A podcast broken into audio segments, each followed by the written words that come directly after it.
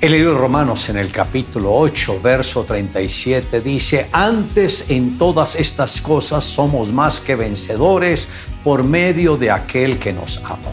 Hoy me gustaría tratar sobre el tema más que vencedores.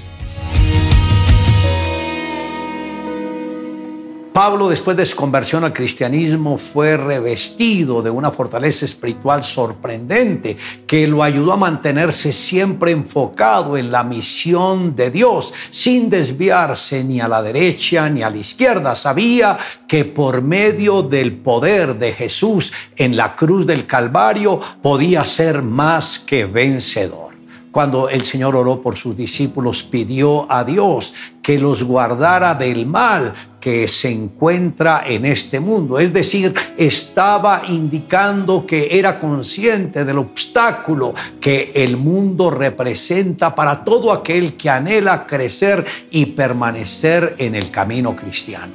No ruego que los quites del mundo, sino que los guardes del mal. No son del mundo, como tampoco yo soy del mundo. Fue lo que el Señor le pidió al Padre en Juan capítulo 17, verso 15.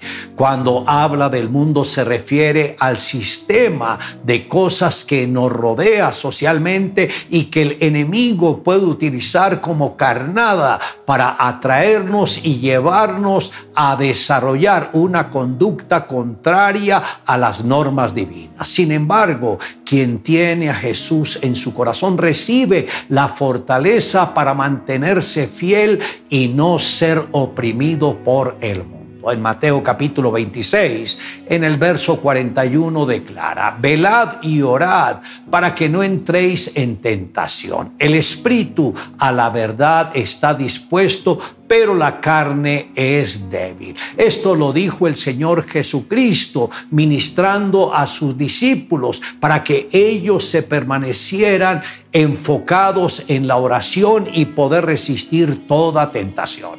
Es importante tener en cuenta que la tentación es una prueba que viene de parte de Satanás y que se relaciona con la carne. El pecado del hombre viene cuando cede frente a esa tentación que aparece como una carnada usada por el enemigo. La fortaleza para resistir la tentación viene del poder de la oración y de su contacto con la palabra de Dios. Lo invito a realizar una lista de aquellos obstáculos que se le han presentado a lo largo de su vida cristiana y luego en fe puede declarar, por lo cual estoy seguro de que ni la muerte, ni la vida, ni ángeles, ni principados, ni potestades, ni lo presente, ni lo porvenir, ni lo alto, ni lo profundo, ni ninguna otra cosa creada nos podrá separar del amor de Dios que es en Cristo Jesús, Señor nuestro.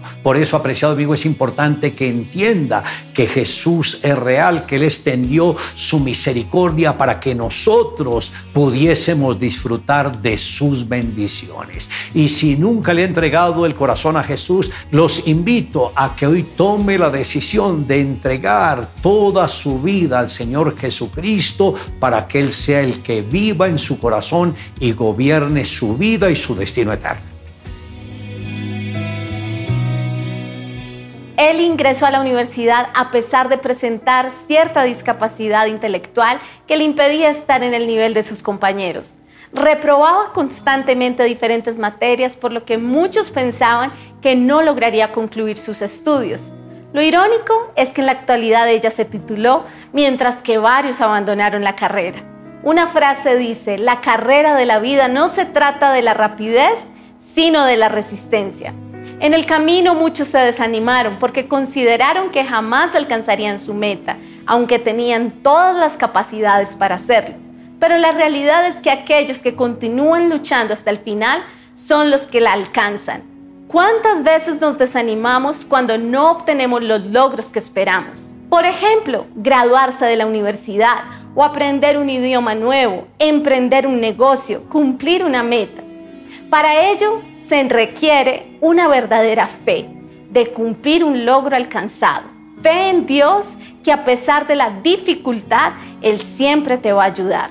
Despojémonos de todo peso y del pecado que nos asedia y corramos con paciencia la carrera que tenemos por delante, porque en su tiempo alcanzaremos la meta. ¿Cuáles son tus metas? La clave para alcanzar el éxito no es rendirse. Recuerda que el mundo está en manos de aquellos que tienen el coraje de seguir luchando a pesar de la tormenta. Te animo a que desentierres tus sueños, planifiques nuevas metas y luches por ellas. Te espero en el camino de la victoria. Es hora de rendir por completo tu vida a Dios. Le invito a que me acompañe en la siguiente oración. Amado Dios, gracias porque has extendido tu misericordia a cada uno de nosotros, que cuando no te conocíamos tú permitiste que alguien nos hablara de la palabra tuya y así empezamos a conectarnos contigo. Y aunque hemos pasado por luchas, por pruebas, por dificultades, hemos visto la ayuda de tu Espíritu Santo protegiéndonos y guardándonos y por eso podemos declarar que en todas esas somos más que vencedores, pero porque el mismo Espíritu de Jesús está dentro de nosotros. Te amamos Dios en Cristo Jesús. Amén. Declare juntamente conmigo, antes en todas estas cosas somos más que vencedores por medio de aquel que nos amó.